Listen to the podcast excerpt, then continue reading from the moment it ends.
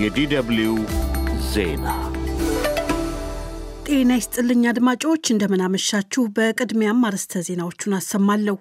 በደቡብ ኢትዮጵያ ክልል ካለፈው ቅዳሜ ጀምሮ በ26 ከተሞች የኤሌክትሪክ ኃይል አቅርቦት ሙሉ በሙሉ መቋረጡን ነዋሪዎች ተናገሩ። ባሳለፍነው የበጋ ወራት ማለትም ከወራቶች በፊት በነበረው ከፍተኛ ሙቀት በፈረንሳይ አምስት ሺህ የሚሆኑ ሰዎች ሕይወታቸውን እንዳጡ ተመለከተ። ሀያ ሺህ ሰዎች በደረሰባቸው የጤና ቀውስ ድንገተኛ ሕክምና አገልግሎት ለማግኘት ተገደው እንደነበረም ተመልክቷል። መዲና ኮናክሪ የሚገኘው የጊኒ ዓለም አቀፍ አውሮፕላን ማረፊያ ዋና ድረገጽ ባለ ታወቁ ሰዎች መጠለፉ ተገለጸ። ድረገጹን የጠለፉት የተባሉት በበኩላቸው የሀገሪቱ መንግስት የመናገርና የኢንተርኔት መጠቀም ነፃነትን አይደፍጥጥ ሲሉ ጥሪ አቅርበዋል። ዜናው በዝርዝር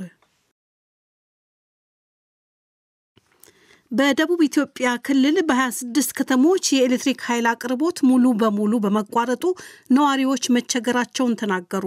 በክልሉ የኤሌክትሪክ መቋረጥ የተከሰተው በጎፋ፣ በደቡብ ኦሞ፣ በባስኬቶና በአሪዞኖች ሙሉ በሙሉ እንዲሁም በከፊል በጋሞ ዞን ላይ መሆኑን ነዋሪዎች ለዶቸቨለ ገልጸዋል። በዞኖቹ 26 ከተሞች ውስጥ የሚገኙ ነዋሪዎች ከባለፈው ቅዳሜ ምሽት ጀምሮ በተፈጠረው የኤሌክትሪክ ኃይል መቆራረጥ ኑሯቸውን፣ ስራቸውን እንዳስተጓጎለባቸው ተናግረዋል። ሰው አሁን ቀምሶ የሚልሰው አጥቷል። የሚያስፈጭቱበትን ቦታ አሁን እስካካተው ከከተማ ወጥተው በውሃ የሚሰራ ወፍጮዎች የሉም። ወደ ገጠር የሄዱ ይህን ለማስፈጨት በነዳጅ ኃይል የሚሰራ ወፍጮ ጋር እየሄዱ ነው። አስቸጋሪ ነው። እንግዲህ በምን ሁኔታ ነው ሰው የሚንቀሳቀሰው? ፀጉር ቤት ምናምን በዚህ ነው የምንተዳደረው። ምንም ነገር የለ። ይኸው መብራት ጨለማ ነው። ስንቀኑ በርመች እንደሚበራ ምንም የሚታወቅ ነገር የለ። በከተሞቹ የኃይል አቅርቦት መቋረጡን ለዶች ቨለ ያረጋገጡት የደቡብ ኢትዮጵያ የኤሌክትሪክ አገልግሎት የሳኦላ ቅርንጫፍ ስራ አስኪያጅ አቶ ዮናስ አብርሃም ችግሩ የተከሰተው አራት የከፍተኛ መስመር ተሸካሚ የብረት ምሰሶዎች በሌቦች በመዘረፋቸው ነው ብለዋል። ከወላይታ ሶዶ ወደ ጎፋ ዞን የሚመጣው መስመር የታወር ብረት ስርቆት በተደረገ አራት የታወር ብረት መቶ ሰላሳ ሁለት ከፍተኛ ተሸካሚዎች የወደቁት ብረት ስርቆት ነው። ከዚህ ጋር ተያይዞ በከፊል የጋሞ ዞኖች የጎፋ ዞን ሙሉ ለሙሉ እና የባስኬቶ ዞንን የደቡብ ኦሞ ሙሉ ዞኖችን ወረዳዎችን ጭምር ድረስ የሚያካልል መስመር ነው የተቋረጠው።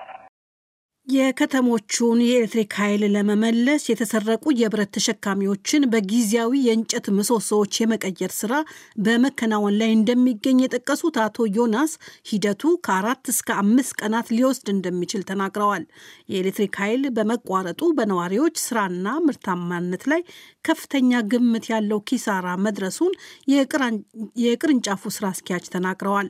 በአገር ኢኮኖሚ ላይ ኪሳራ ያደረሱ ዘራፊዎች በሕግ ተይዘው እንዲጠየቁ ለማድረግ አገልግሎቱ ከጎፋ ዞን የጸጥታ አካላት ጋር በትብብር እየሰራ መሆኑም ተነግሯል። መዲና ኮናክሪ የሚገኝ የጊኒ ዓለም አቀፍ አውሮፕላን ማረፊያ ዋና ድረገጽ ባልታወቁ ሰዎች መጠለፉ ተገለጸ። ኮናክሪ የሚገኘው የዶቸቨለ ዘጋቢ ከስፍራው እንደገለጸው ገጹን ጠለፍን ያሉ ሰዎች በሀገሪቱ የኢንተርኔትና የመናገር ነፃነት እንዲኖር ጥሪ አቅርበዋል። ድረገጹ የተጠለፈው ትናንት ሐሙስ ጠዋት ሲሆን የአውሮፕላን ማረፊያው ባለስልጣን ድረገጹን እንደገና ለመቆጣጠር እያደረገ ያለው ጥረት እስካሁን እንዳልተሳካ ተመልክቷል። በተጠለፈው ድረገጽ ላይ ጠላፊዎቹ ነፃ ኢንተርኔት ሲሉ መጻፋቸውን የዶቸቨለው ዘጋቢ ከስፍራው ዘግቧል። ይሁንና አውሮፕላን ማረፊያው ባለስልጣናት ሁኔታውን ለመሸፋፈንና ለመቆጣጠር ቢሞክሩም የመስሪያ ቤቱ ሰራተኞች ድረገጹ መጠለፉን አረጋግጠዋል። የመናገር ነፃነት በተደፈለቀበት ጊኒ ባለስልጣናት ከሁለት ወራት በፊት ጀምሮ በሀገሪቱ የኢንተርኔት አገልግሎት ላይ ገደብ መጣላቸው ተመልክቷል። በጊኒ እንዲህ አይነት የኢንተርኔት ላይ ጥቃት ሲፈጸም ይህ ለመጀመሪያ ጊዜ ነው። በድረገጹ ጠለፋው ምክንያት የሀገሪቱ ዓለም አቀፍ አውሮፕላን ማረፊያ ስራውን ማከናወንና በተለይ አውሮፕላኖች በሰላም ለማሳረፍ አስቸጋሪ እንዳደረገው ተነግሯል። አድማጮች በመከታተል ላይ ያላችሁት ከዶቸ ቨለ DW በቀጥታ የሚሰራጨውን የምሽቱን የዓለም ዋና ዋና ዜና ነው። ባሳለፍነው የበጋ ወራት ማለትም ከወራቶች በፊት በነበረው ከፍተኛ ሙቀት ሰበብ በፈረንሳይ አምስት ሺህ የሚሆኑ ሰዎች ሕይወታቸውን እንዳጡ ተመለከተ። በሰሜኑ ንፍቀ ክበብ የበጋ ወራት በነበረባቸው ካለፈው ግንቦት ወር እስከ ነሐሴ ወራት ባሉት ጊዜያት ውስጥ የታየው የሞት መንስኤ ዋናው ምክንያት ከፍተኛ የሙቀት መጠን ነበር ሲል መዲና ፓሪስ የሚገኘው የሀገሪቱ የጤና ሚኒስቴር አስታውቋል። የድርጅቱ ቃል አቀባይ በሰጡት መግለጫ ባለፈው ዓመት የበጋ ወራት በታየው ከፍተኛ የሙቀት መጠን ምክንያት 20 ሺህ ሰዎች በደረሰባቸው የጤና ቀውስ ድንገተኛ የሕክምና አገልግሎት አግኝተዋል። 10 ሺህ የሚሆኑት ሰዎች ደግሞ ሆስፒታል ተገኝተው የሕክምና ክትትል ለማድረግ ተገደው ነበር ተብሏል። ይህ በሰዎች ላይ እየደረሰ ያለው የጤና ቀውስ ከአየር ንብረት ለውጥ ጋር ለመላመድ ፈጣን እቅድ እንደሚያስፈልገው ጠቋሚ ነው ሲል የፈረንሳዩ የጤና ጥበቃ ሚኒስቴር ግምገማውን አክሎ አሳስቧል። የሩሲያው ፕሬዝደንት ቭላዲሚር ፑቲን በዩክሬን ጦርነት ከጀመረ ከሁለት ዓመት ገደማ በኋላ ለመጀመሪያ ጊዜ ለአንድ ምዕራባዊ ጋዜጠኛ ቃለመጠይቅ መስጠታቸው ተሰማ። ፑቲን ለታዋቂው የዩናይትድ ስቴትስ ጋዜጠኛ ቱከር ካርልሰን በሰጡት ቃለ ምልልስ ሀገራቸው ሩሲያ በዩክሬን መሸነፏ የማይቻል ብለውታል። ፑቲን ሀገራቸው ሩሲያ እንደ ላቲቪያ ወይም ፖላንድ ላሉ ሀገሮችም ምንም ፍላጎት የላትም ሲሉ አረጋግጠዋል። ሩሲያ ወታደሮቿን ወደ ፖላንድ ልትልክ የምትችልበት ሁኔታ ሊኖር ይችል እንደሆነ የተጠየቁት ፑቲን ይህ ጉዳይ ሊሆን የሚችለው በአንድ ሁኔታ ብቻ ነው ብለዋል።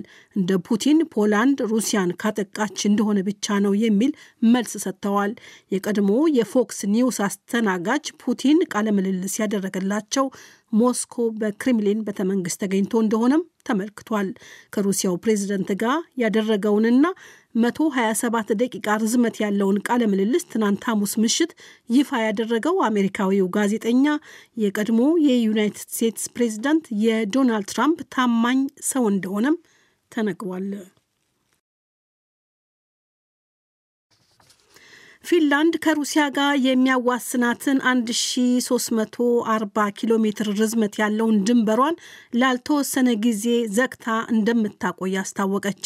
የፊንላንድ መንግስት ይፋ ባደረገው መግለጫ የፊንላንድ ሩሲያ የድንበር ማቋረጫዎች ሁሉ ቢያንስ እስከሚቀጥለው ሚያዝያ አጋማሽ ድረስ ተዘግተው ይቆያሉ። ፊንላንድ ከሩሲያ ጋር የሚያዋስናትን የድንበር ማቋረጫ በሮች ሁሉ ካለፈው ህዳር ወር ጀምሮ ቀስ በቀስ መዝጋቷ ይታወቃል። ፊንላንድ ከሩሲያ ጋር የወሰን በሮችን ሁሉ ለመዝጋት የተገደደችው ሩሲያ በሀገሪቱ የሚገኙ ስደተኞችን ሁሉ ወደ ድንበሩ እያስጠጋችና እንዲሻገሩ እያደረገች በአውሮጳ ህብረትና በኔቶ አባል ሀገራት ውስጥ ቀውስ እንዲፈጠር ታደርጋለች ስትል መወንጀሏን ተከትሎ ነው። በሞስኮ የሚገኘው የሩሲያው መንግስት በበኩሉ ፊንላንድ ለሰነዘረችው ክስ ሐሰት ሲል ማስተባበሉ አይዘነጋም። ይህ ዶቸ በለ ነው።